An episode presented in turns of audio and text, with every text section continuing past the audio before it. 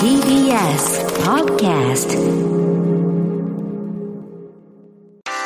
文化系トークラジオライフ。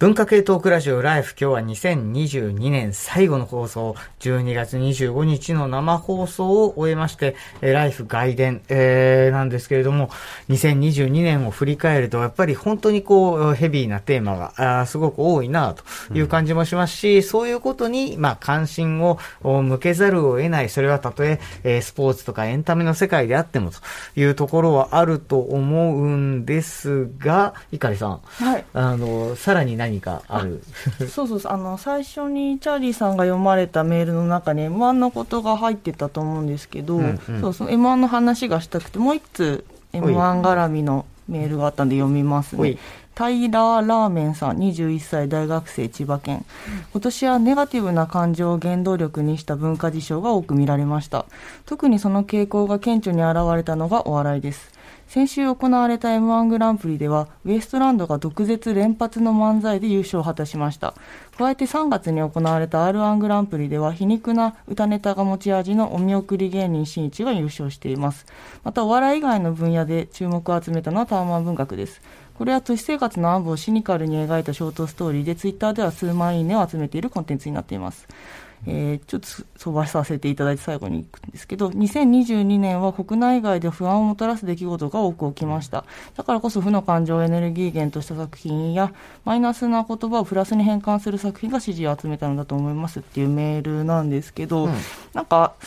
その私最初にちょっとウエストランドの話したんですけど、なんかあれをネガティブと捉えるかどうかってなんか人によるような気もしていてなんか思ってたことをふつふつとしてたものがを思い出すみたいな感じで捉えていたのと、うん、なんか私が一番感動したのはその去年錦鯉の優勝で、はい、もう感動路線もう臨界点まで達してアナザーストーリーもやっぱな泣けるみたいな。で私もまんまとそれに乗ったしなまあグッときたんですけど今年の m 1がなんか人生を変えてくれみたいなキャッチコピーを大会側が打ち出していて、それに対するアンサーというか、ウエストランドがそれをぶち壊して、全くなんか優勝しても抱き合わないし、目も合わせないみたいな、また感動路線をぶち壊していったことがすごい快感に思えて、自分みたいなお笑いファンもちゃなんか、爆発させられたみたいな、なんかその、ことに私は結構快感を覚えたんですけど感動路線っていうのはサイドストーリーをメインに打ち出していく感じの演出ってこと、うん。うん、そうですそうです。なんかそのすごい苦労してこういうふうにやってきた人がよって報われたねみたいな、うん。うん、こんな貧乏生活してた人が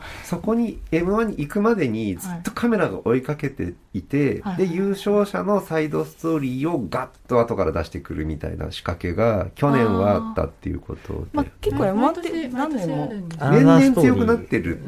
感じ、あその感動路線は本当に錦鯉が特にすごくなんかドラマチックな勝ち方をしたから、まあ、それは本当に良かったなって思うし、みみんながなんかなんか泣けるというかいいねってなるような感じだったんですけど、そそのでもお笑いだしみたいなところも一方であって、うん、そのタイタンのあウエストランドに所属しているタイタンの先輩の爆笑問題が常にその m 1感動路線なんかしら落斎じゃないけど、うん、そういうことを言っている、事務所の先輩がいるウエストランドがそれで勝ったっていうのがすごいやっぱストーリーとしてもいいしその後の爆笑問題カーボーイも本当に面白かったし良かったんですけどそういうのを感じたんですけどポテトさんはどう見ました今？まさに本当にその通りでなんかこう人生がかかってるからなんかこう審査もなんかこうすごい厳密にしなきゃいけないみたいな、うん、やっぱ風潮になってったけどいやなんかもうもっと楽しもうよみたいな、なんか常に思ってて、で私なんかどんどんなんか m 1に興味が持てなくなって。た最高潮に今年来たなって思ってたのが、なんかナンバーが m 1を特集したんですよね。でああやだやだって。な ああやだやだ。なっちゃった。でなんか、うんうん、まあ、そういうものなんだみたいに思っちゃって、うんうん、興味なななくなっちゃったたんですけど、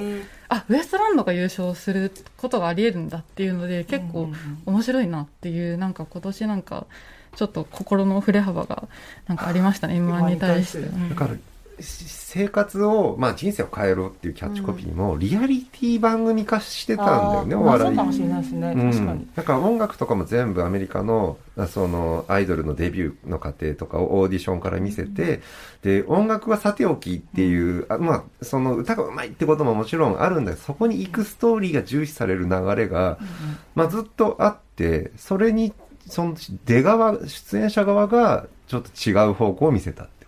そうそうですね。そのででお笑いが好きなのってそれ常にカウンターっていうか、うん。常にその m 1の主流とかを常に次の年の人が壊す、うん。で、うん。次の人のがまた壊していくっていうふうに大会が進化していくいたちごっこなんですけど。それもなんかうまく乗せられてる感じがまああるよね。そう、まあ、ただそのウエストランドがどこまでそれを意図してやってるかっていうのは、まあ、ただそういうもともとそういう芸風でやってる人たちではあるから、まあ、どどうなんですかね。時代がそれを求めたのかななんかわかんないですけど、うんうん。でも審査の方法確かに今今回山田邦子さんがなんかどうなんだとか言ってたけどなんか面白かったみたいなすごい率直に言ってて、なんか帰っていいなってさっきメールでもありましたけど大吉さんがそのストップウォッチで測ってたみたいな、厳密なやり方してる方がなんか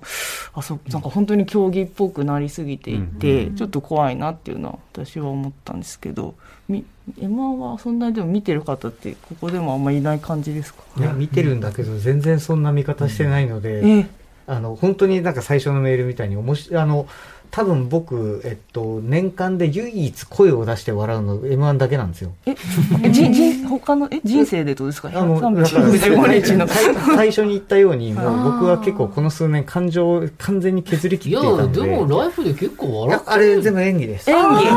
うわ。なんか今日ずっとチャーリーさんが心配なんです。名言名言出たよ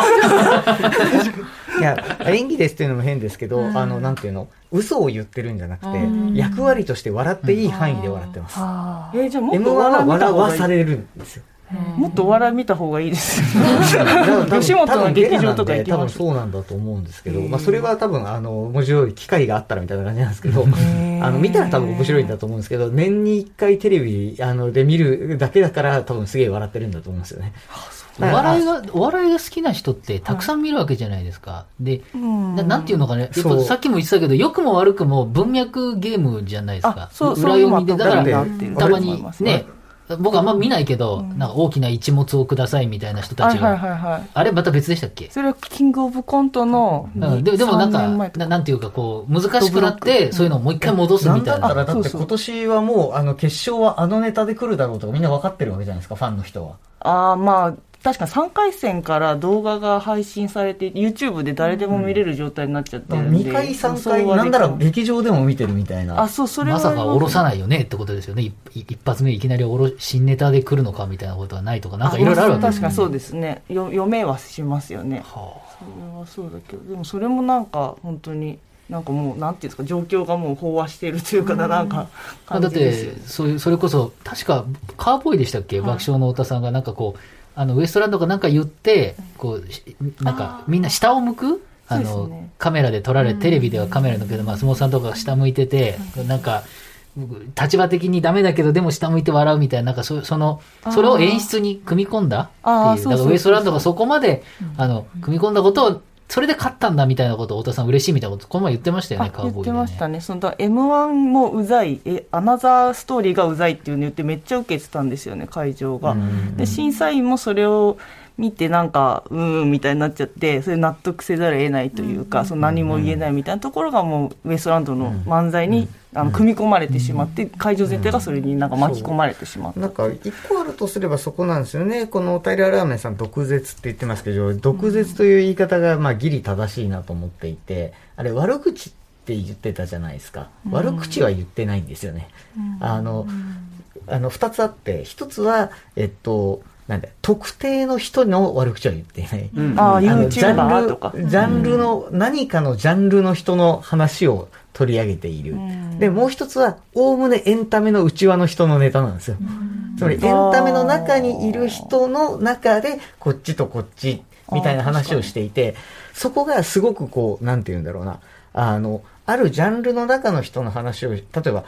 あの、東京にあって地方にないものみたいな逆だけど、だから地方の人とは言ってないんですよ。これが、あの、だからギリギリのラインで、あの、例えば、何々のファンみたいなやつとか、そういう特定の個人に刺さらないように表現をギリギリのところで切りながら、ジャンルまでにした。で、で、そのジャンルを取り上げてきたときに、あの、なんて言うんだろうな。これ僕、あの、学生にいつも言うんですけど、プレゼンとかをするときに、一番面白いのは芸人さんがネタにできるかできないか、ギリギリのネタが今一番面白いってすごい言うんですけど、あれはギリギリのラインでみんなが笑えるところに突っ込んできた。だと思うんですね。だから、いや、もちろん最初に、あの、早見さんがおっしゃったように、いや、YouTuber 逮捕され始めているって、ちょっと前のような気もするし、いや、逆に今の話なのかみたいな話も、まあ、あるはあるんだけれども、お客さんにとっては、あそこまでなら笑えるけれども、あれが、特定の、誰それ、例えばどこそこの小屋にいるような女の子とか言い出したら、もうアウトなわけですよ。ななんかそのラインをギリギリついたから、毒舌にはなってるけど悪口にはなってなかったっていうふうに思っていて。あとなんかその私が思うのは井口さんも傷ついてるというかなんつうのかな。捨て身の捨て身のなんか発言だからいいいいなって思うんですよね。立場が上な人が、うん、あのいわゆる立場が下な人をディスってるみたいなことになってないっていうことそうそうそうそうそうそうそう。優勝しちゃうとやりづらくなる。そうそうそう。まあよく、うん、どうなるんですかね、だからね、これからね。どうしても M1 の場合は、やっぱ優勝するとそ、そのネタを一生やらないといけないみたいな風に、まあなるし、うん、あの、むずいですよね。あの、その辺の、あの、取り上げ方はね。とはいえ、まあ、あの、その、個人的には、えっと、今日の大きな話のその蒸し返しになるんだけれども、なんかこう、ななんかこう、最初のメールでもあったように、なんかこう、審査員を審査するじゃないけど、すぐ人の話するよなと思って。何々という問題がありますのに、何々という問題に肯定的なやつがいますの話になっちゃうっていう、うん、あその問題自体じゃなくてみんながどこのポジションにいるかみたいなことですよ、ね、あので自分のポジションじゃなくてあいつがこんなポジションにいるんですけどって話しかしなくなるのってすんごいなんか不毛だなとずっとこの数年思っていて、うん。まあ、だからそのツイッターなんか見てた時に僕はなんかその後配信した YouTube でネタをちょっと見たぐらいですけど、タイムラグあるんですけど、なんかそのなんていうの？ポリコレ的なものに、あの、へきへきしてたから、よかったっていうタイプの人、感想もあれば、なんか、そうではなくて、あれは皮肉なんだ、みたいな、なんかそういう意味が、みたいな、なんか、なんか、いや、なんかいろいろなってましたよね。結構対立構造というか、むしろああいうのが受け入れられることが受け、なんか受け入れられないっていうか、その、また、そんな、なんていうんですか、あの、せっかくなんか、ななんなん単なる反動だろっていう反応結構あったよね。そうそうそう。なんかパターンがいくつかありましたよね。その審査員の側の反動なんじゃないかみたいな、これまでの流れのね。で、まあけど M1 これだけ注目されるきっかけってみんな批評を始めたからっていうか、サンキュー達夫さんとかが、その、あれ4分？うん、あですうん、ショートコンテンツの走りでもあるっていうか、4分っていう普通の漫才の時間よりも競技化するために短くしたっ、まあ結構早くからやってたから、もう最近の話じゃないけど、それをやることで、その、なんかその、競技として批評性が何年余地が出てきたというか、そこもすごいね、なんかリアリティ番組的な方向に行く前段って現代的な話全部最初からあったのかなと思うし、まあバズの時代ってことだと思うんですよ、うん、あの要するに、えっと、誰それは何々派誰それは何々派の背景にはコンテンツそのものよりもコンテンツを取り巻いているファンの声っていうのが大きくて、うん、で例えば感動したっていう声が大きければ感動したっていう輪が広がっていくしあの炎上だっていう輪ができれば炎上だっていう輪が広がっていくし。でそのなんて言うんでしょうね。あの輪を広げていくことの方が、そのコンテンツを、まあ、あの、どうこうすることより大事だっていう話のある種不毛さを、あの描いた小説がスターっていう 小説だったと思うんですけれども、あの、要するに YouTube でその盛り上がってみんなが話題にするときに、その人が何かを取り囲んでると、その取り囲んでる真ん中に何かがあるような気がしてしまうっていうのがバズの時代だった。でも、なんかこう、多分そのバズの感じは、あの、例えばその SNS がなんか変わろうとも、あの、なんなんか多分今、何かを盛り上げたり、何かを面白くしようとしたりする時の手法として、まだ手放される気配はないと思うんですよね。何、何かを面白くするんじゃなくて、その周りを取り囲んでるやつを使えと。で、取り囲んでる人は真ん中に何があるか見えないから、隣のやつがそれを指さして何て言ってるかっていうことしかわからない。うん、あいつがこれを指さして炎上だって言っている、ポリコレだって言っている、差別だって言っている、えー、暴力だって言っているっていうことしか見えないから、みんな真ん中にあるものの話ができない。なんか取り囲んでる奴ら同士の話しかしてない。これ、要するに、ちょっと広く言うと、アイデンティティポリティクスがもうずっと勝負されていて、アイデンティティポリティクスってちょっと前までは、ほんの2、30年ぐらい前までは、そのなんていうのかな、世の中を良くする、開いていくために使われるような言葉として、まあ、言われてた部分があるんだけど、ちょっと今になってくると、アイデンティティポリティクスで、いい悪い別にして右も左も、今言ったみたいな、差別だなんだみたいなところで、戦いになっていくので、こう、建設的な議論は一切なくなるっていう状況になってるわけですよね。で、この、その、なんて言えばいいのかな、そういう状況にあって、えー、普遍主義的なもの、例えば、じゃあ人権っていうの、こう、とりあえず合意できますかっていう話で出そうとするんだけど、人権こそ政治のまさに道具だろみたいな話になってきて、この アイデンティティポリティクスを壊そうとすると、そそれもアイデンティティなんだって話になるということですよね。だからここが結構、難しいところだなっていうところですよね、うん、あの結局ねバズの時代に隣のやつが真ん中のものを指さして何て言ってるかっていうことしか見えなくなるとその人たちの間で解釈違いが起きてふざけんなっていう話になっていくと、うん、であのそれが、まあ、例えばあの政治的な結束力とかを持つようになるとそれをまた利用しようとする人たちも出てくる時になんかこう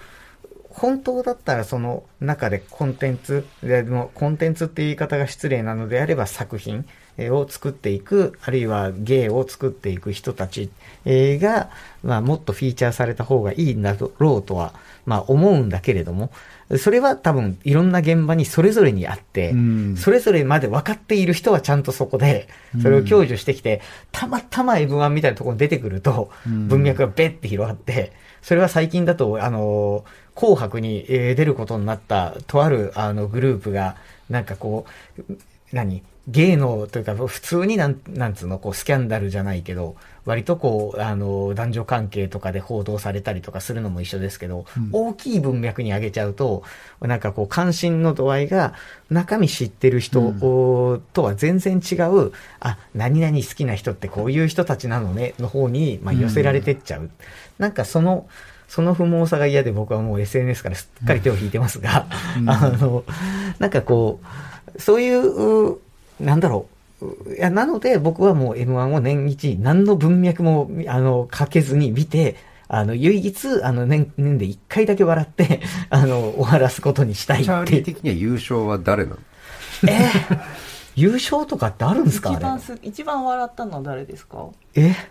全部笑った。全部笑った。あいや、本当にゲラなのよ、多分。あの、好き嫌いとかっていう話はまた別の話だと思います、ね。津田さんははいはい、津田さん。アイデンティティポリティクスの話になって、うん、まあなんか、あの、アイデンティティポリティクスって、まあ、主にリベラル左派がサポートしていて、でもまあそれがしているので、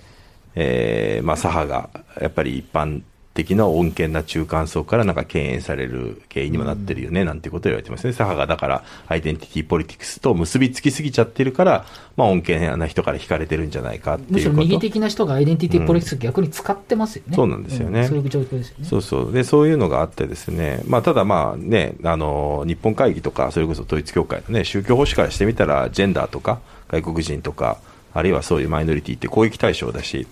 なんかそこに最近はもういろんな個別のイシューごとにアイデンティティポリティクスみたいなものが入り組んじゃってますよね、同性婚もそうだし、最近だったら共同親権とか、うん、まあ、あるいはトランス排除的な言説もそうだし、まあ、AV 新法をめぐる、ね、対立なんていうのも多分そうだったんですけど、うん、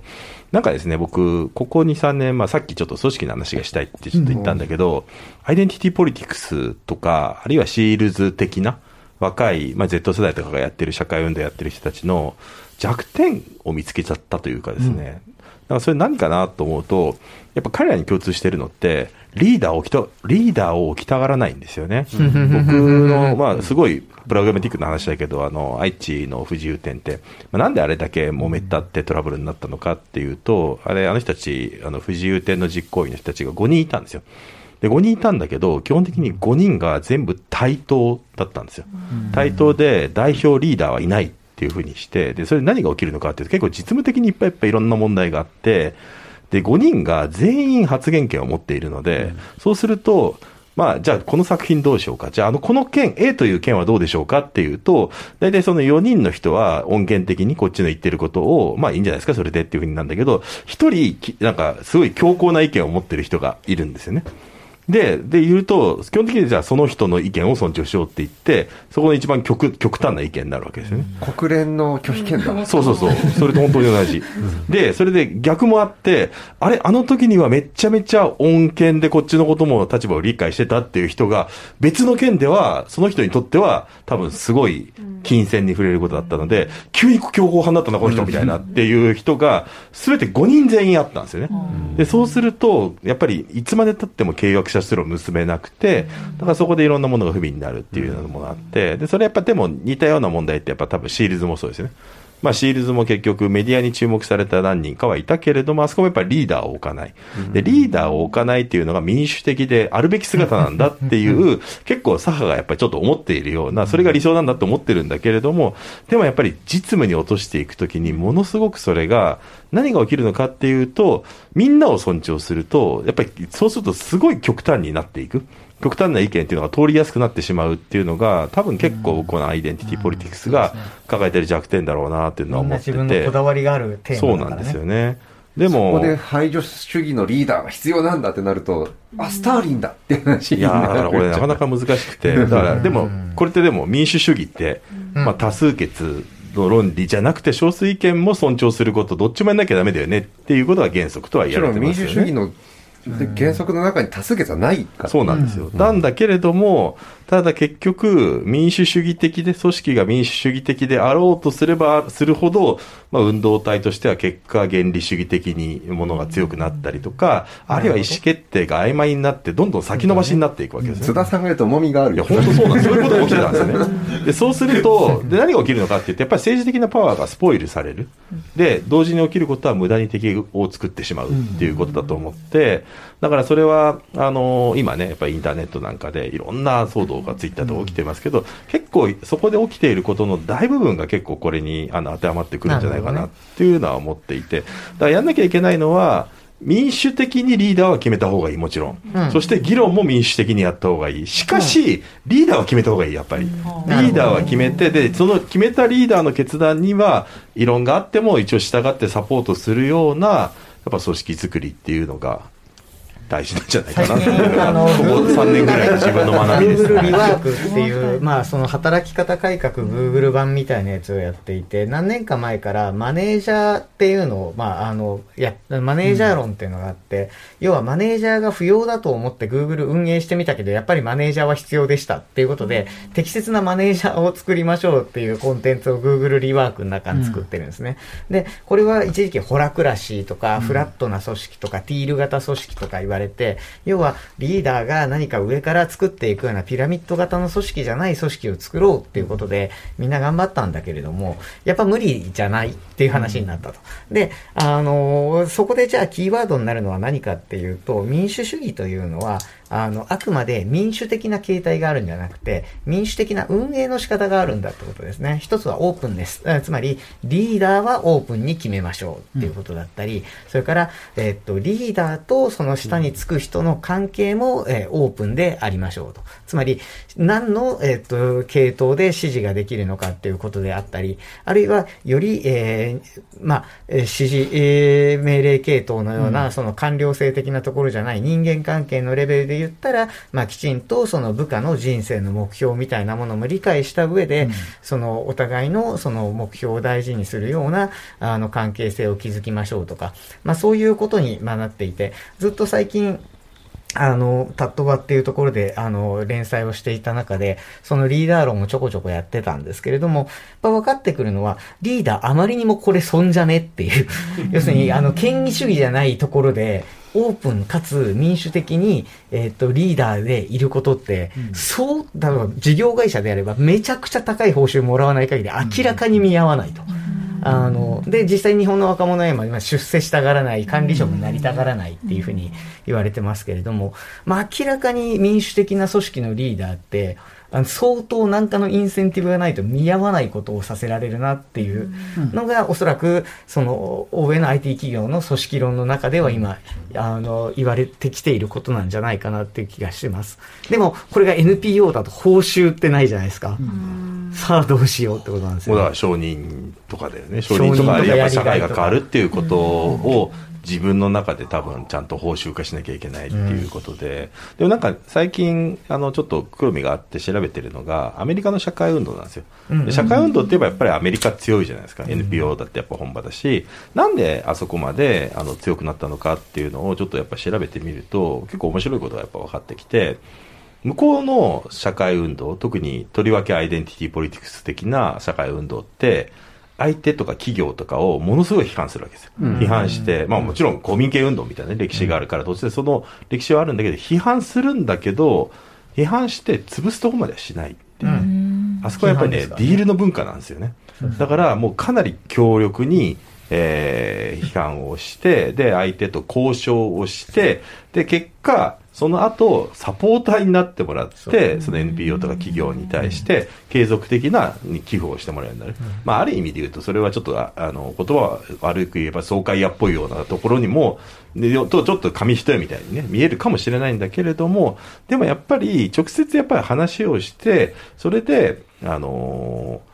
なんだろうな、その相手をした中でそれを、あの、敵っていうのを潰すのではなくて、むしろ味方にするっていうメソッドが、やっぱり発展しているっていうことが、多分継続的、組織として継続する、そしてそれが社会運動の足腰の強さになるんだけれども、日本の場合やっぱ良くなくて、社会運動がそもそも足腰が弱い、NPO 文化もすごく歴史が浅い、さらにツイッターとかで動員の文化がいきなり盛り上がりすぎちゃったから、やっぱり社会運動と同じような効果を短期的には得られるようになっちゃったので、うん、そうするとやっぱり目標が、ディール、で、ディールが汚いってやっぱ思う人も多いから、そうするとやっぱり目標が叩き潰すことになっちゃってるっていう人がやっぱ結構いて、目立っちゃうんですよね。アメリカも変わってるんですよ。その本当に津田さんが言う通り、なぜアメリカで社会運動が強いかって、共産党がなくなったから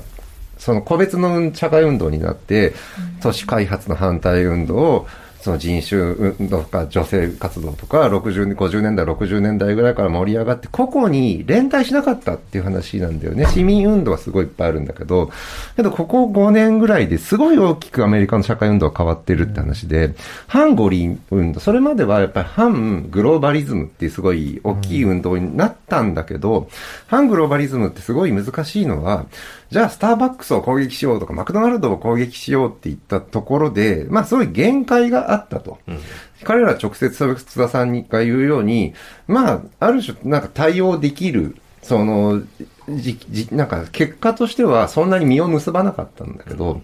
それが、今、その個々の運動が結束し始めたのが、共通の目的を作って、反五輪運動に修練されたっていう話になっていて、反五輪って、その、いわゆるそこにスポンサーが入っている企業が、今度、自分たちが出資することが損になることになるので、うん。それをやることが一番効果的だっていうことで、東京オリンピックってすごいものすごく、それ以後の大会、そのいわゆるアメリカの市民運動が結束し、反五輪っていうのが一番効果が高いんだっていうので、いろんな市民運動が結束して、オリンピック、反オリンピック運動にダーッと流れ込んでいて、それが本当ここ数年の話になった時に、まあだからキャンセルカルチャーっていう話になった時、さっきの FIFA の話とかもそうだけど、その、今までオリンピックもワールドカップも民間の運営で民間がやってるものに、その、だから今回さ、その、いわゆる五輪の招致運動じゃないや、えっ、ー、と、あれが逮捕されたりしてるのって、みなし公務員だだ。から FIFA の2000、さっき言った15年の汚職運汚職事件と、えー、それ以前以後で大きく変わった部分っていうのがあるって話をしたんだけど、マネーロンダリングでしか手をつけられなかったところと、その反五輪運動が、まあ、市民運動の集結になっているところで、その、本当にキャンセル運動が本当に実行化している。多分だから、オキュパイの流れがあるんだよね、それはね。うんうん、あれがだから2000あれが反グローバリズムで、あそこでちょっと集結した流れが、いい、その、なん、なんていうんだろう、効率のいい社会運動に結びついていったっていう。なるほど。まあ、あの、まず何段階かの流れがあって、市民運動の歴史でいうと、90年代に入る頃から、まあ、市民運動、特に環境運動ですね。これが、まあ、企業との、その対決じゃなくて、連携。うん、まあ、今でいうところの、あの、ESG とか SDGs みたいなやつで、要は企業が、あの、そうしたことに配慮しないと、市民がボイコットするぞとか、あの、ブランド力落ちるぞっていう方向で圧力をかける方向に行って、で、企業の側にそういう、えっ、ー、と、環境レポートとかを出させるようにするっていう流れが90年代にまずヨーロッパで起こるんですね。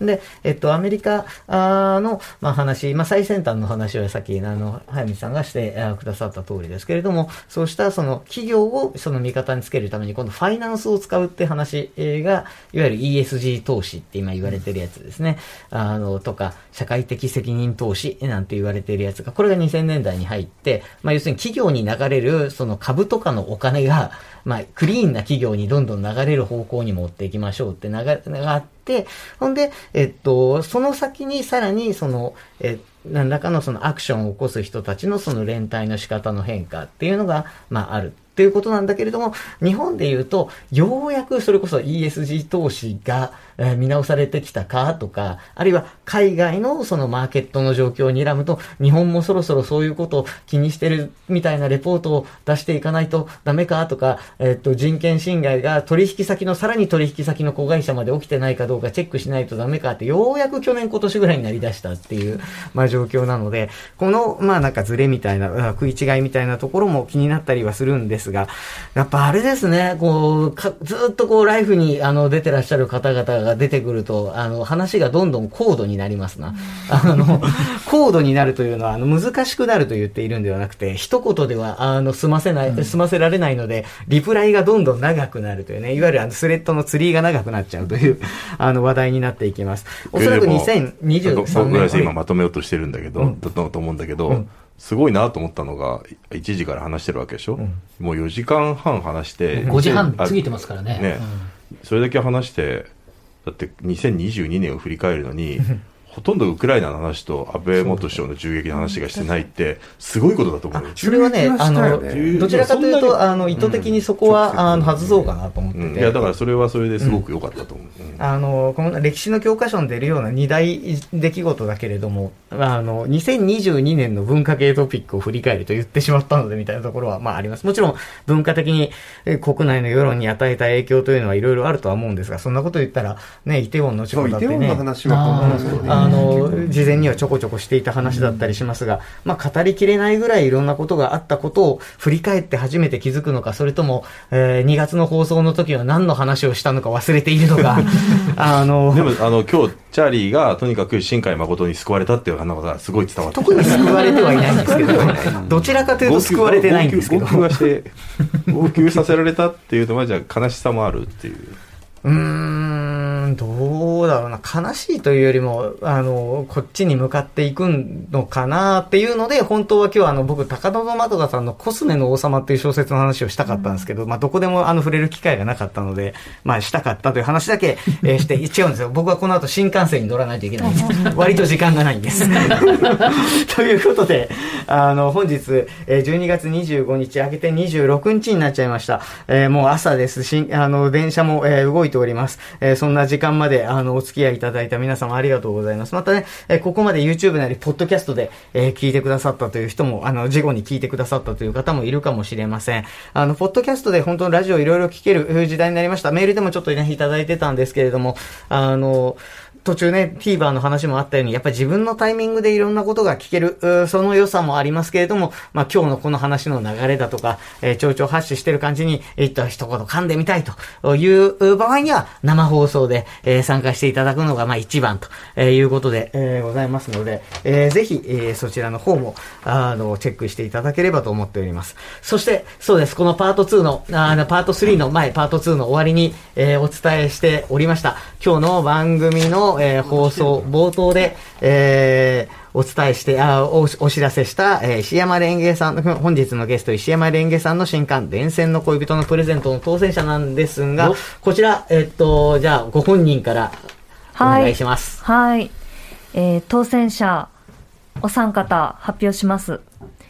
栃木県の秀明さん。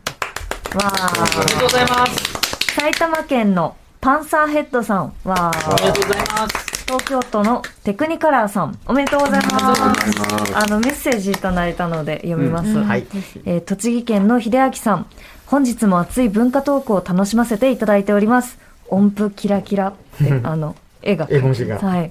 えーかつては鳥たちの憩いの場であり、タコ揚げの天敵であり、冬は寒風と共にハーモニーを奏でてくれた電線。寒風関ですか？東かな？寒風か。えっ、と、今や地面の奥深くへと追いやられ、見晴らしのいい景観を得た代償に、生活に無機質感を生み出しているのは何とも皮肉な話です。そんな電線を愛してやまない石山レンゲさんの著書、電線の恋人。石山さんの視点は、電線というアナログ観点から見る生物としての都市へ一貫しており、なぜか非常に母性を感じるのは私だけでしょうか。AI には到底理解できなさそうな石山レンゲさんの電線への愛、ぜひお願いします。ありがとうございます。母性。母性かどうかはちょっと読んでみて考えてみてください。まあ、せっかくね、当選しましたしね。でこの人買ってないんだって思います石山さんのこと詳しいすっごい書いてる。すっごい書いてる。お送りいたしました。はい素。晴らしい。えそして、埼玉県のパンサーヘッドさん。電線の中ではエナメル線が一番好きです。いいですね。好きな電線がある人に、ね、読んでもらえるのは嬉しいです。ありがとうございます。えーっと、東京都のテクニカラーさん。私は電線が嫌いです。歩いていて邪魔な電柱。文明が遅れている象徴としての電柱。街の景観を汚す、えー最大の原因である電柱。綺麗なヨーロッパの街に対する引け目を感じる最大の原因である電柱お。かっこ、アジアだって台湾や香港、中国など電柱のない都市はたくさんある。そう思う私がこの本を読んで気が変わるか、電柱が嫌いなままでいられるか読んでみたいです。読んでみてください。はい、ということで、はいお三方、ありがとうございます発想を持って、えーあの、確認して、えーいただいて、そしてじっくり読んで、まあ、なんなら、あの、ブログに感想を書いて、あ、嬉しいですね。SNS に感想を書いて、えーいただければ。あ TikTok で書評するか。ライハッシュタグつけてください。つけてくださいと。いうことでね、あの、12月の放送が終わったということはそうなんです。もうあと1週間もしますと、あの、1月1日です。びっくりだ。えー、あっという間にもういくつ見る2023年になってしまいますけれども、あの、2023年もね、本当にメディア環境変わろうと、それぞれのね、出演者の立場が変わろうと、場合によっては俺がいなくなろうと、あの、ライフは続くと思いますね。いや、不穏なこと言わないでください。あれ？あれ？はい。ということで、あのー2023年のね、文化系トークラジオライフ、1月がイベント、そして2月生放送ということでございますので、まあ、それまで過去のポッドキャストを含めて、えー聞きながらチェックしていただければ、そして、えー心待ちにしていただければ嬉しいです。えー2022年、えー最後の、えー放送となりました。えーこの時間までお付き合いいただいた、えーリスナーの皆さん、そして、この時間まで元気に、あの 元気にお話を続けてくださった出演者の皆様、あとりわけ、あの、久しぶりの津田さん、あの、本当にありがとうございました。あの、また、えー次回、えーどのような形で、えーお会いできるかはわかりませんが、皆さんとお会いできる、あるいはお耳にかかれる日をお待ちしており、心待ちにしております。文化系トークラジオライフ、お相手は鈴木健介でした。それではまた次回お会いしましょう。文化系トークラジオライフ TBS ワシントン支局の樫本照之と涌井文明です。ポッドキャスト番組「週刊アメリカ大統領選2024」では大統領選の最新の情勢やニュースを深掘り。現場取材のエピソードや舞台裏も紹介しています。毎週土曜日午前9時頃から配信です